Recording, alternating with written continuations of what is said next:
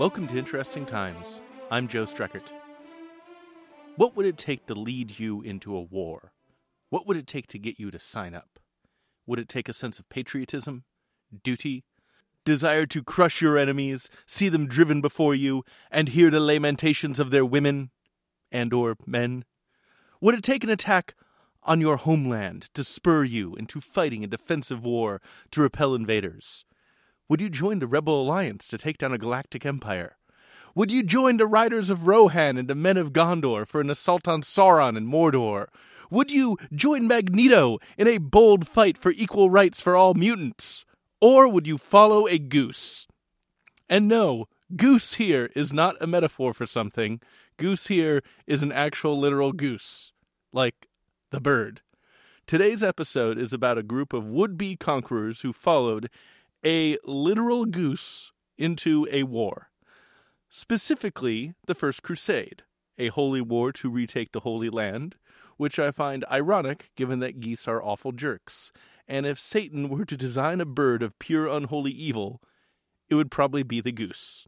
The traditional and probably overly simplistic origin story of the First Crusade is that in 1095 Pope Urban II rallied religious leaders at the Council of Clermont to retake Jerusalem with cries of Deus vult, or God wills it in Latin, and a holy war, a crusade, started. It's almost certainly far more complicated than that, but getting into the actual for real origins of the First Crusade is beyond the reach of this show that's about weird history. What's important for us is that the crusade it wasn't one big coordinated effort. Instead, there were several offshoots and branches to it, and there were some lords and kings who were working basically independently of each other, uh, going off in the general direction of the Middle East, hoping to kill people in the name of God. And one of these independent branches of the First Crusade was spurred on by an itinerant preacher called Peter the Hermit. And he might have gotten more of the populace up in arms and eager for retaking the Holy Land than Pope Urban II did.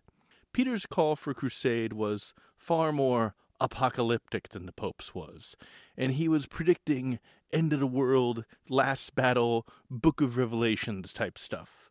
Uh, he led what was known as the People's Crusade, and one of Peter's followers was a guy called Count Emicho, who saw himself as being the last world emperor, fulfilling some prophecy or another, and ruling over the earth as it bled and burned. And as you can imagine, this sort of populist, end of the world, last battle type stuff brought out a few eccentric characters, and this is where the goose people fit in. The most off cited bit of writing about the crusade and about these goose people who were in the People's Crusade and following Count Emicho uh, comes from Albert of Aachen, who wrote about the Crusades sometime during 1125 and 1150. Albert writes, quote, There was also another abominable wickedness in this gathering of people on foot. Albert of Aachen was not a big fan of the People's Crusade and their huge amounts of end of the world religiosity, who were stupid and insanely irresponsible, which, it cannot be doubted, is hateful to God and unbelievable to all the faithful. They claimed that a certain goose was inspired by the Holy Ghost, and a she goat filled with no less the same, and they had made these their leaders for this holy journey to Jerusalem. They even worshipped them excessively, and as the beast directed their course for them in their animal way, many of the troops believed they were confirming it to be true according to the entire purpose of the Spirit. Unquote.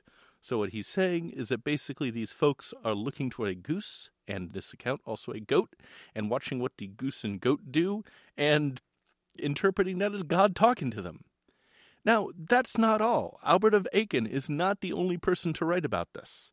Here's another account of the Holy Goose from Gezerat Tatnu, a Jewish scholar writing in 1096. He says, quote, it came to pass on a certain day that Gentile woman came and brought with her a goose that she had raised, since it was a gosling. This goose went everywhere the Gentile woman went. She said to all passer-by, Behold, this goose understands that I intend to go on a crusade and wishes to go with me. Unquote. And here's another reference from Guibert of Nogent, a Benedictine historian, writing about the First Crusade in either 1107 or 1108. Quote, what I am about to say is ridiculous, but has been testified to by authors who are not ridiculous. A poor woman set out on the journey when a goose, filled with I do not know what instructions, clearly exceeding the laws of her own dull nature, followed her.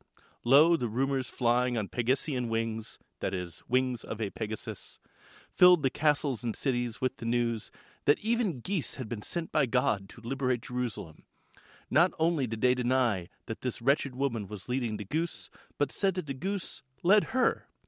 At Cambrai, they assert that, with people standing on all aisles, the woman walked through the middle of the church to the altar, and the goose followed behind in her footsteps, with no one urging it on. Soon after, we have learned, the goose died in Lorraine. She would certainly have gone more directly to Jerusalem if, the day before she set out, she had made herself a holiday meal for her mistress we have attached this incident to the true history so that men may know that they have been warned against permitting Christian seriousness to be trivialized by vulgar fables. Unquote. And these aren't the only accounts.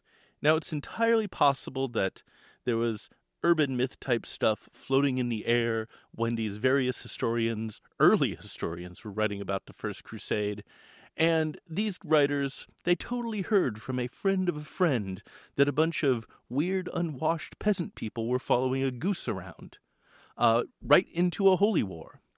But the Crusaders following the goose, uh, they're easy to laugh at. But when it comes to bird based decision making, they were in pretty good company. The ancient Romans, you know, the guys who basically founded Europe as we know it, put a whole lot of stock in sacred poultry, specifically sacred fortune telling chickens. Uh, this was a thing that they consulted a lot. Here's a description of the practice from Louis de Jaucourt, a French scholar from the 1700s who wrote about the practice in what was called merely the Encyclopedia, uh, a collaborative publication in Enlightenment France that attempted to explain and write down absolutely everything. Here's de Jaucourt writing about sacred Roman chickens. Quote, Sacred chickens were chickens raised by priests in Roman times, and which were used for making auguries. Nothing significant was undertaken in the Senate or in the armies without omens being drawn from the sacred chickens. The most common method of drawing these omens consisted in examining the manner in which the chickens dealt with grain that was presented to them. If they ate it avidly while stamping their feet and scattering it here and there, the augury was favorable. If they refused to eat and drink, the omen was bad, and the undertaking for which it was consulted was abandoned. When there was a need to render this sort of divination favorable, the chickens were left in a cage for a certain amount of time without eating. After that, the priests opened the cage and threw their feed to them. Unquote. And Livy, in his Histories of Rome, has more than a few references to sacred chickens, people talking about the chickens in the context of religion, and also what the chickens did before various important battles. So, it's not like bird based religious inspiration or oracularism, if these crusaders were following a goose, was at all unprecedented. They would have been in very good historical company. And there are all sorts of other examples of oracles, augurs, seers, etc. For example, in ancient China, writing things on a tortoise shell, seeing how it cracked after you put it in some flames, and then deciding, well, that's what you're going to do. You're going to use that as a decision making tool. So, again, goose people, easy to laugh at, but not alone. And it's also worth noting that as amusing as people following a goose to war is, the Crusades were a completely needless and bloody series of wars of aggression that left thousands dead. Whether they followed a flag, a cross, a lord, a king, their own inspiration, their friends, their neighbors, or a goose, the Crusaders left a trail of despair and carnage in their wake that served, ultimately, little human or godly purpose. In the long run, the whole enterprise was steeped in dark absurdity, goose or no goose. Interesting Times is recorded at the studios of Portland's own X Ray FM 97.1 and 107.1 in, well, Portland, Oregon, and we are engineered by Arthur Rosato. If you would like to support the show, and you should, go to interestingtimespodcast.com. There is a support link. I'm on Facebook, facebook.com slash interestingtimes with Joe Streckert. Also, Twitter and iTunes. Give us a rating and review if you like. Thank you very much for listening. See you next week. Bye. Conquer the